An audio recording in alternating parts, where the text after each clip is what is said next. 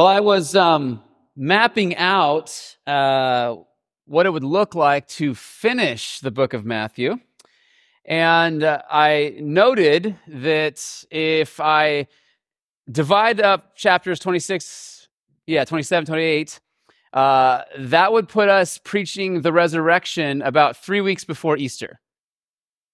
So I thought to myself, that's probably not a good idea.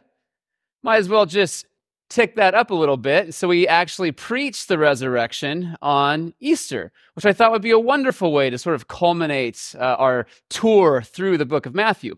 But that left me with a little bit of a, a question. What would we be preaching uh, for three weeks? And I thought, well, why don't we take a small book of the Bible?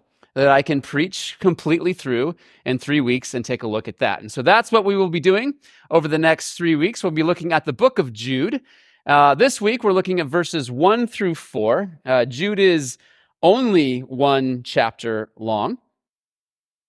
And if you're still not there yet, just go to Revelation and go left. It's, it's right, right before the book of Revelation.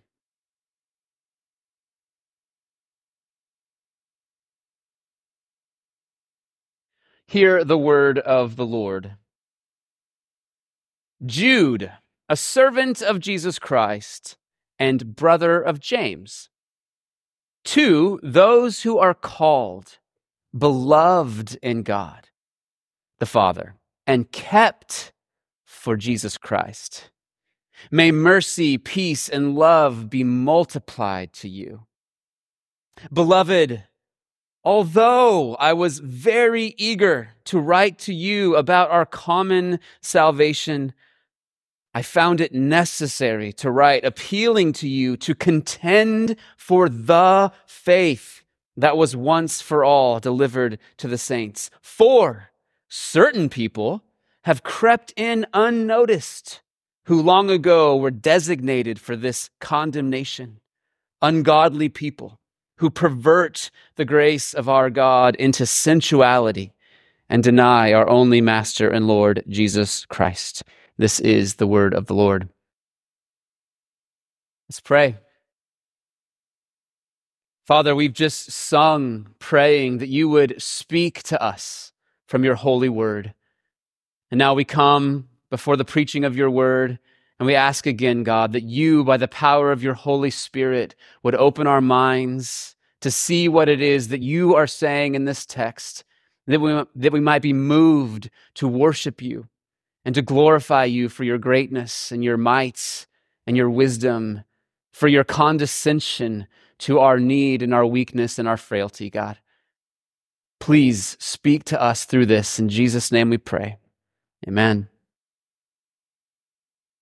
Well, last week, um, when Pastor Zach was here with us, he, he mentioned this document called the Fiducia Supplicans, uh, put out by Pope Francis recently, where he invited couples who are in what he calls irregular relationships or irregular situations or same sex couples uh, to come to the Catholic Church to receive a blessing if that is what they would desire. And as Zach mentioned, uh, this is big news because of how public and influential the Pope is in the world as a representative of not only Roman Catholicism, but all of Christianity. Because if even the Pope now has opened up the Catholic Church to be a place that will bless people who are in sexual relationships outside of marriage, all of the sudden, people who do not want to bless those kinds of relationships will begin to look more and more strange in the eyes of a watching world. And I imagine, because of the Pope's influence, it could bring doubt to you on the topic. Is the Pope right? Should the Christian church be a place that's willing to not only welcome couples who are in irregular relationships, but to bless them as they continue to live in those relationships? Or is the Christian church supposed to be a place that teaches a person They must repent of their irregular relationship as part of what it means to enjoy the blessings of a relationship with Jesus Christ. That is the question of our time, friends. And this kind of question is not new. In fact, this kind of question is exactly what Scripture tells us to expect. And Jude is writing so that we know exactly how to think about these kinds of questions. So we know exactly what to do when these kinds of questions come up and why it is so important to do what Jude is going to urge us to do this morning. So if we uh, so as we unpack the first four verses of this letter from Jude this morning, first we're going to look at the greeting that, that Jude offers to his readers, followed by the purpose Jude gives for writing this letter, and finally the circumstance that led him to write this letter. So first the greeting. I don't know about you, but uh, I tend to kind of overlook the greetings in a letter in the New Testament as I'm reading through the Bible. And that has a lot to do with the fact that they seem disconnected from whatever the letter writer is about to say afterwards. And because it's disconnected, it doesn't seem to be quite as important. But these greetings actually are significant, and especially in this letter. Uh, the greeting is deeply connected to what Jude is going to say next. In fact, it's a necessary reminder and foundation for everything that Jude is going to say in this letter. So Jude's greeting follows the common first century letter writing format. First, he introduces himself, then he acknowledges the recipients of his letter, and then he offers a word of encouragement and blessing for them. And so as he introduces himself, he does so as Jude, a servant of Jesus Christ and brother of James. Now, Jude was a very common first century Jewish name. And so Jude is writing to a letter to people, and it will probably be circulated amongst a number of different churches. And so he identifies himself also as the brother of James. Now, at this time uh, at the church, the, the most prominent person named James in the church, the most recognizable James, would have been Jesus's brother, James. Also, the leader of the Jerusalem church. Also, the writer of the letter of James that we have in our New Testaments.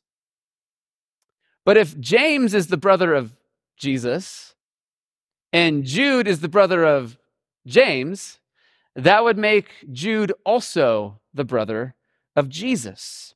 And what makes us even more sure that Jude is the brother of Jesus is because in Mark chapter 6, where Mark records the crowds talking about Jesus and wondering about him, he writes this and this is the voice of the crowds speaking.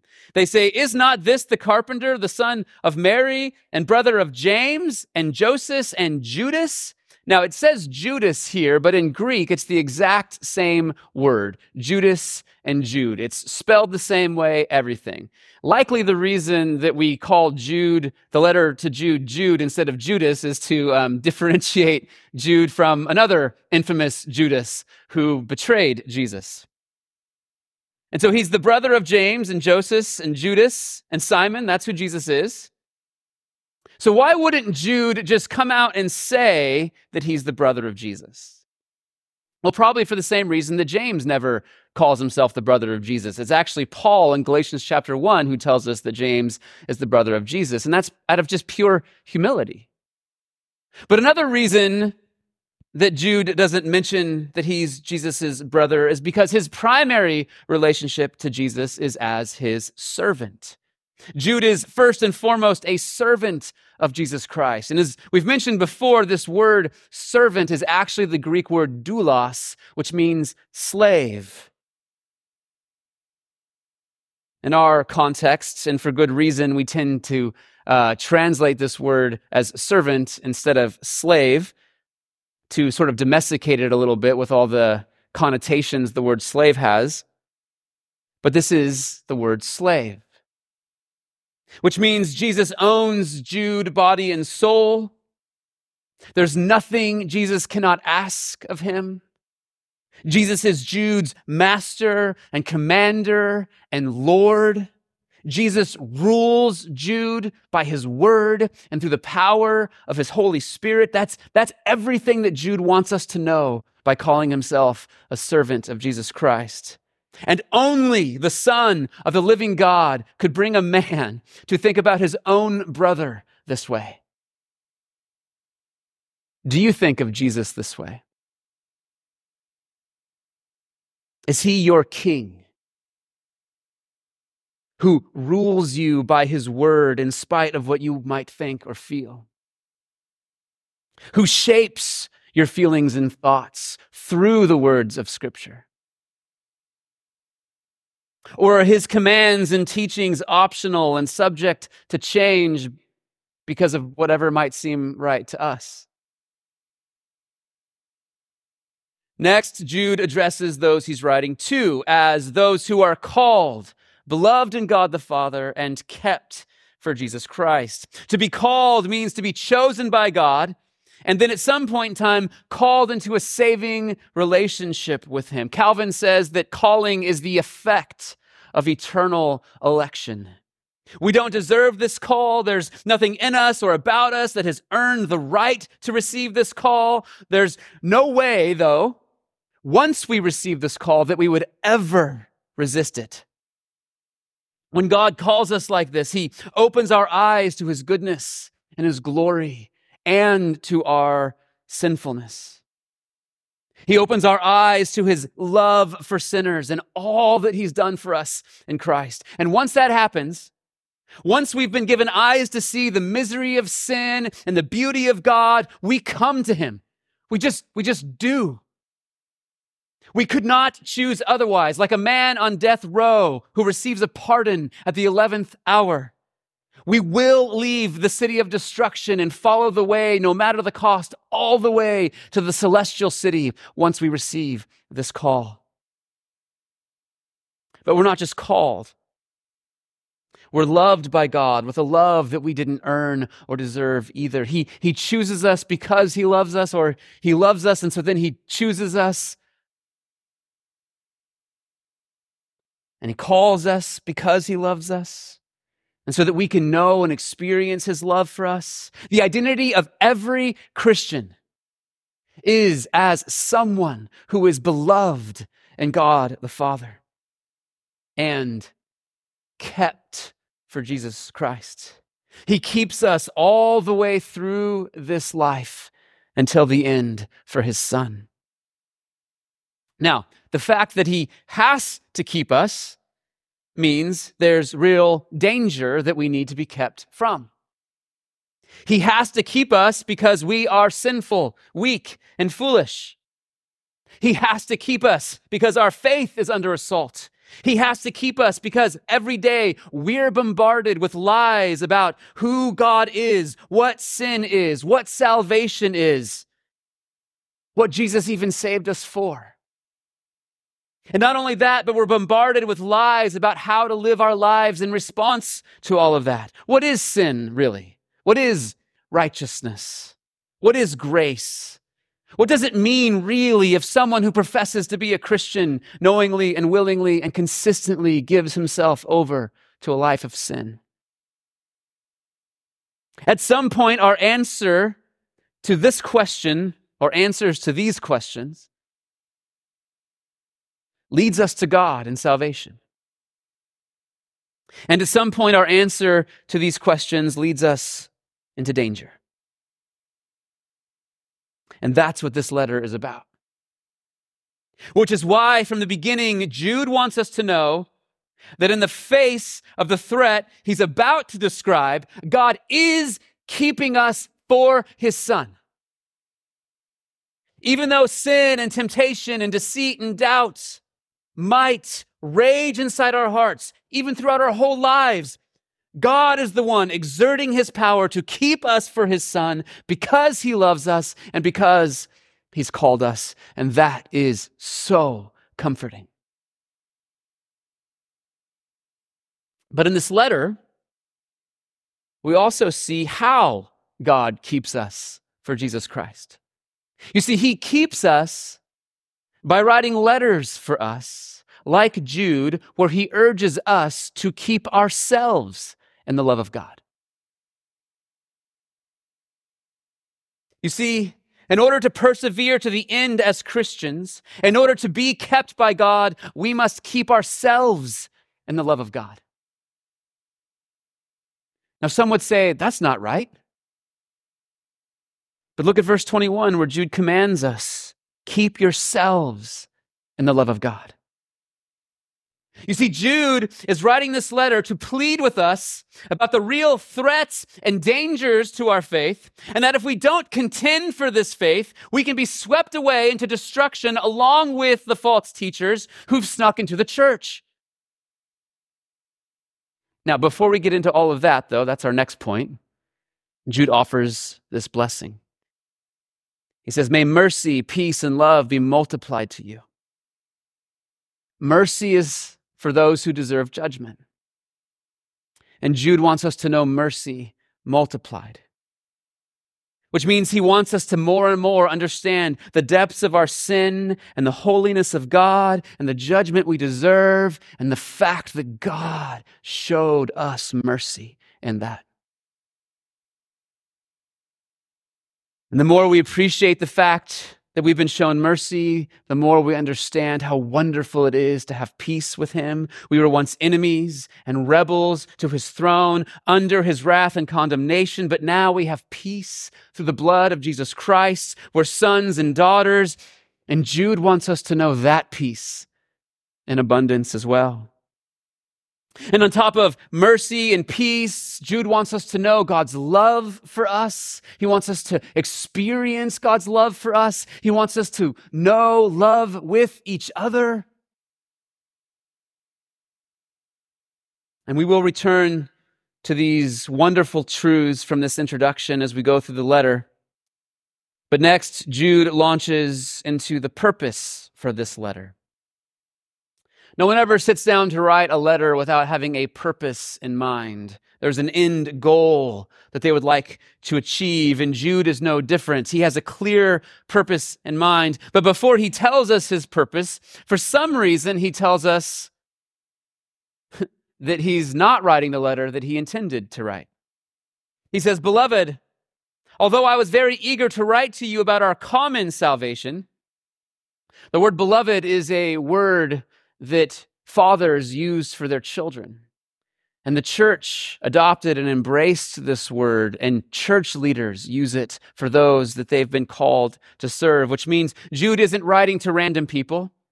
He's writing to people he knows and loves. Some scholars suggest that the churches this letter is going to are all churches that Jude personally ministered to himself.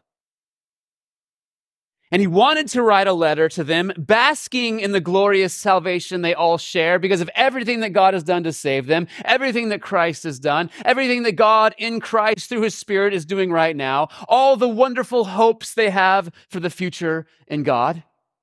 Just like you, when you come here on Sunday mornings, you want to hear a sermon like that about all of those wonderful things as well. That's what Jude wanted to write about, but he can't because he loves them. He has to write a completely different letter than the one he wanted to write. Instead, he says, I found it necessary to write appealing to you to contend for the faith that was once for all delivered to the saints. So the purpose and the goal of this letter is to stir up his readers to contend for the faith. And he appeals to them to do this. This word appealing can also mean to urge and exhort. So it's more than just appealing. It's not just pleading with them, hoping they'll respond to this letter by contending to the, for the faith. No, this is, this is of the utmost importance. He's urging them to do that. He's pressing them and pushing them to do this. He wants them to feel the weight of necessity that he feels for them to do this. This isn't like the appeal that you make to your child to get his grades up. As important as that is, this is more like the appeal you make to someone who's inside a building that's on fire. Which means contending for the faith is not a suggestion. The word contending is the word ep agonizomai. do you hear an English word in the middle of that word? Ep, agonize, oh my. Jude is urging them to agonize for the faith. This is a word that comes from athletics. Jude is calling us to think about the effort and agony athletes experience as they train and perform. But there's more to this word than calling us to the intense struggle of contending for the faith. The Greek lexicon adds this it says, This is the effort expended by the subject in a noble cause, giving expression to the ideal of dedication to the welfare of the larger group. So you're not agonizing for your own glory like an athlete would. We're agonizing for the most noble cause imaginable for the good of others. Because if we don't contend for the faith in our generation, there will not be a faith in the next generation. The word faith is used in different ways throughout the New Testament. Sometimes it's a verb describing what we do in believing. Sometimes it's a noun describing this thing called faith that God gives us so that we can believe. Other times we talk about what faith does and how it creates within, within us a heart that truly does value Christ above all else. But here, Jude is using this word to describe a set of beliefs and behaviors that make up the Christian faith. When Jude says the faith, he's talking about doctrine. He means the teaching of the apostles, which includes both what we have to know in order to be a Christian and how we're supposed to live as Christians. The faith is pointing to how we think and how we act. And Jude is saying that as of the writing of this letter, the faith is complete and final. It has been delivered to the saints, which means holy ones, just another way of talking about Christians. God has handed over this faith through the revelation of his Son, taking on flesh, becoming human. He's established the faith on the foundation of the apostles and prophets who wrote the Bible. And what Jude is saying is that everything we need to know and believe, and all the ways we're supposed to live in light of that revelation, that's all been received as of the moment of him writing this letter. Now, that doesn't mean that Jude is the very last letter ever written in the New Testament. It just means that the Christian faith was clearly defined at this point in time. That's why John can write to the church and say this Everyone who goes on ahead and does not abide in the teaching of Christ does not have God. The faith the teaching of Christ was known to them at this time so clearly that they were able to know who has God and who doesn't, based on that teaching. At the earliest stage of the church in the book of Acts, Luke reports this. He says, And the word of God continued to increase, and the number of the disciples multiplied greatly in Jerusalem, and great many of the priests became obedient to the faith. Notice Luke says, obedient to the faith. That's because the doctrines of the Christian faith include both how we are to think and how we are to live. Listen to Paul in 1 Timothy. He says, The law is for the lawless and disobedience, for the ungodly and sinners, for the unholy and profane, for those who strike their fathers and mothers, for murderers, for the sexually immoral, men who practice homosexuality, enslavers, liars, perjurers, and whatever else is contrary to sound doctrine. All of these sins, Paul says, are contrary to sound doctrine. They are contrary to the faith. When we become obedient to the faith, we turn from this way of life and embrace a completely new life offered to us in Christ. So, the purpose and goal of Jude's letter is to urge his readers to agonize and struggle and contend for this faith which, which gives shape to how a Christian must live and think. And next, Jude is going to tell us about the circumstances or the situation that has come about that made it necessary for Jude to write a letter urging those he loves to contend for the faith. But before we look at our last point, I do want to address a question that might be in your head right now. So, Jude just said that the contours and the shape and the beliefs and behaviors that make up the Christian faith were completely delivered to the saints at this time, the time when he wrote the letter. And if that's true, how do we explain all the divisions and disagreements and factions and splits and denominations within Christianity over the last 2,000 years? If it's true that the faith has been delivered to the church beginning in the first century, why can no one seem to agree on what the faith is now? Isn't our problem now that we have too many people contending for too many different versions of the faith? Isn't the thing we need now to, to not be so divisive and to try to welcome as many ideas to the table as possible? And the answer that Jude gives to that question is a resounding no.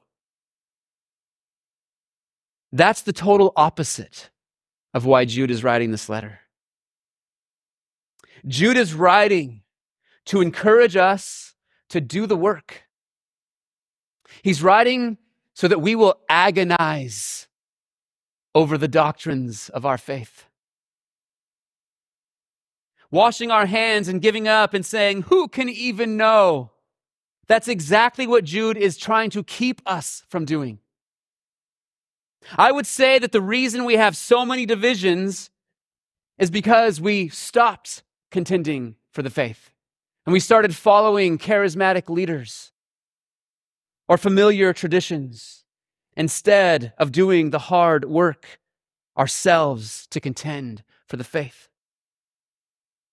And the truth is, beloved, if you contend for the faith, what you're going to find, in spite of all the differences, is remarkable continuity.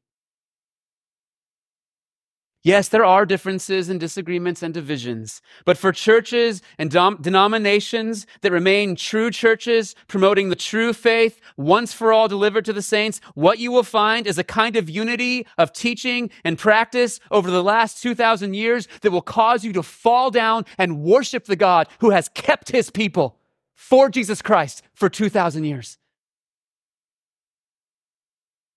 There is one God and Father of our Lord Jesus Christ. There is one message of good news for sinners. There is sin and righteousness and freedom. Sin is the path to hell. Righteousness is the path to life. And God gives righteousness to people out of free grace.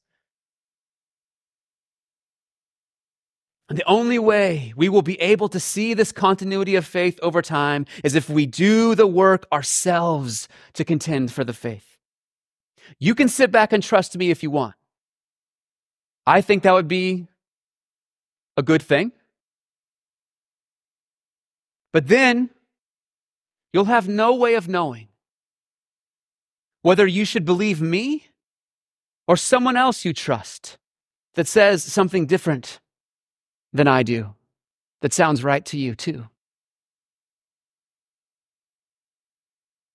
And Jude is appealing to us to contend for the faith once for all delivered to the saints, because your life, the life of this world, the life of those you love, depends on it. Finally, the circumstance that led to him writing this letter. So Jude's greeted his recipients. He's told us why he's writing this letter. And now he's going to tell us the occasion that made it necessary for him to write this letter instead of the one that he wanted to write. He says this For certain people have crept in unnoticed, who long ago were designated for this condemnation, ungodly people who pervert the grace of our God into sensuality and deny our only Master and Lord Jesus Christ. So here's the situation certain, pe- certain people, which is a way of referring to people everybody knows about, but Jude is choosing not to name. certain people have crept in unnoticed. That word crept in unnoticed is a word that basically means snuck in. They know they don't hold to the faith once for all delivered to the saints, and they're intentionally sneaking into the church to undermine it. More than likely, these certain people think they're doing something noble. They think they're bringing enlightenment. They think they're bringing a better understanding, a truer understanding of God's grace. And they have to sneak in because all the unenlightened people wouldn't accept them if they were open with their message. All of those backwoods, backwater people who believe every word of the Bible is true. But Jude says they're perverting the grace of God. The word pervert here means to change or alter. They want to change the church's understanding of the grace of God. They want to define grace as something that frees people to indulge in sensuality, which is a word that specifically refers to sexual sin. But God's word teaches us that grace is something that frees us from sin.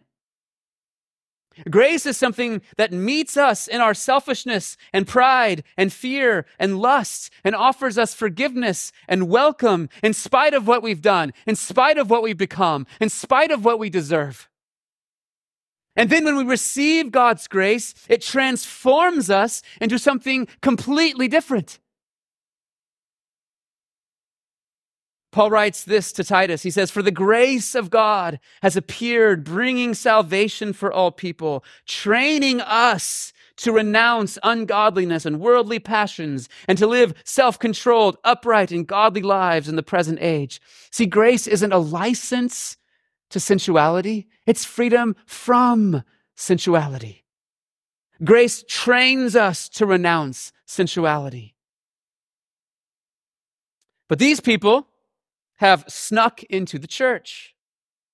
They've perverted or altered or changed a core doctrine of the faith once for all delivered to the saints. And the result of their changing that doctrine is that they're teaching people it's okay to indulge in sexual sin. Whoa! Doesn't this sound very much like the world we live in right now? And Jude tells us that long ago, these certain people were designated for condemnation, which means God planned for there to be false teachers in the church to test our faith and force us to contend for it. And he planned for them to receive judgment and condemnation for what they're doing because they are ungodly, which just means they're irreverent and wicked. They do not fear God. And in so doing, they deny our only Master and Lord, Jesus Christ. And it would be really hard to sneak into the church and openly deny Jesus. So, what's happening here is more like what Paul says in Titus about false teachers when he says they profess to know God, but they deny him by their works. They snuck in, they profess Christ, they act as if they're part of us, but they're denying Jesus is their master and Lord by simply not living or teaching others to live as our master and Lord Jesus Christ commands us to live. They're denying Jesus by ignoring his word. So, getting back to the recent declaration from Pope Francis inviting couples in irregular or same sex relationships to come to the church for a blessing. According to Jude, that's either a false teaching that perverts the grace of God into a license for immorality, making the Pope a false teacher who long ago was designated for condemnation that he's storing up for himself. Or it's a fitting blessing of grace within the faith once for all delivered to the saints. There can be no in between.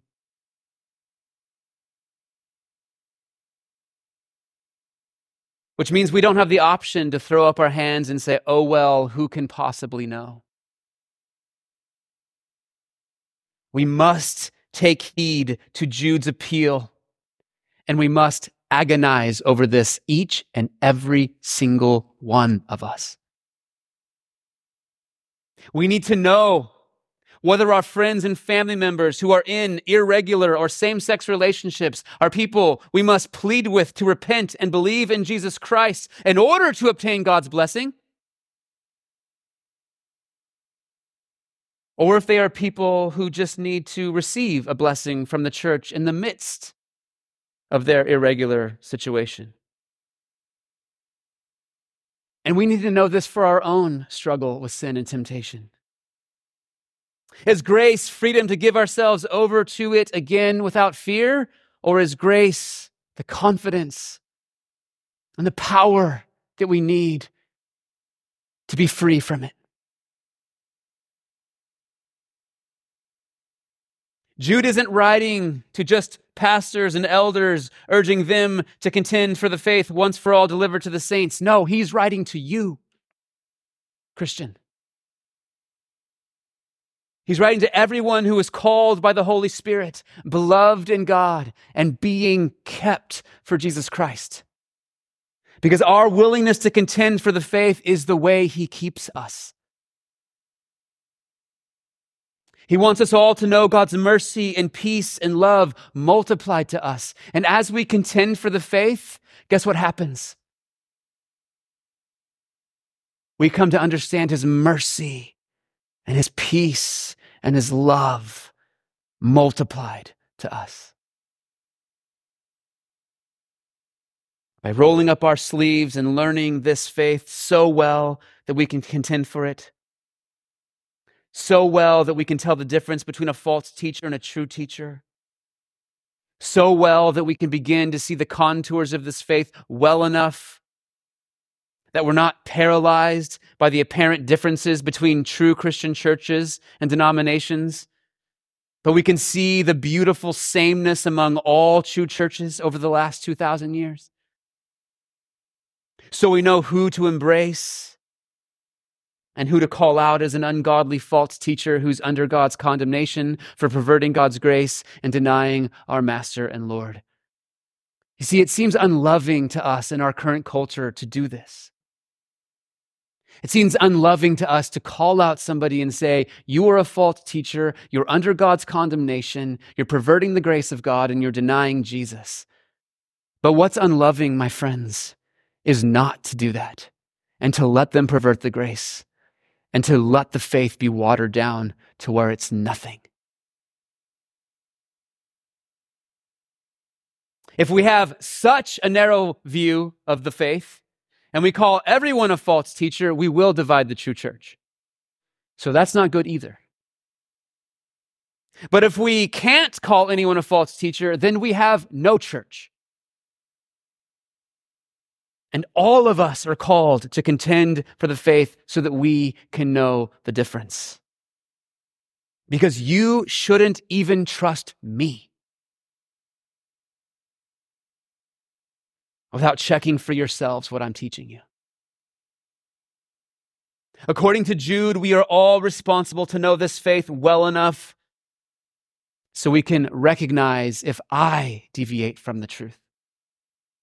We should all be like the Bereans in the book of Acts who want to confirm every teaching with the word of God.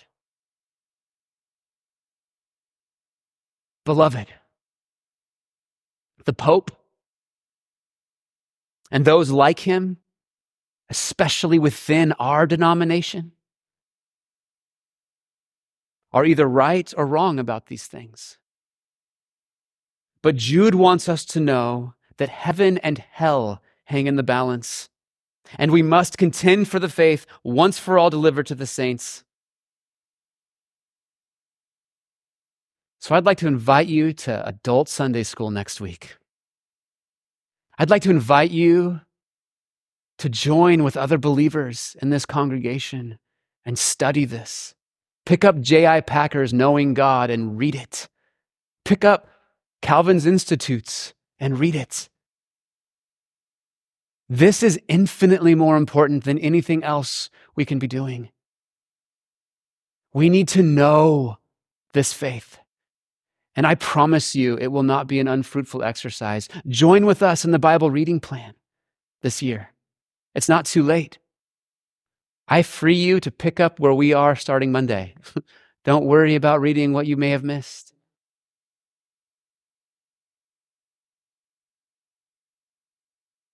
As you can tell, I'm very passionate about this because I believe that we need, that we need this, especially now, more than previous generations.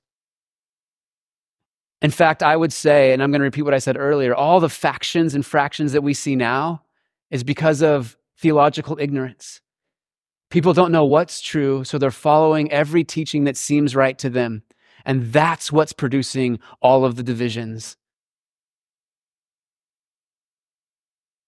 But when we study this, when we see the glory of God on the pages of Scripture, when you read the catechism and say, Yes, that has withstood the time for 500 years because it accurately represents what the Scriptures teach, that is what unifies us. And that's what we long for. But we have to contend for the faith to have it, each and every one of us. Let's pray.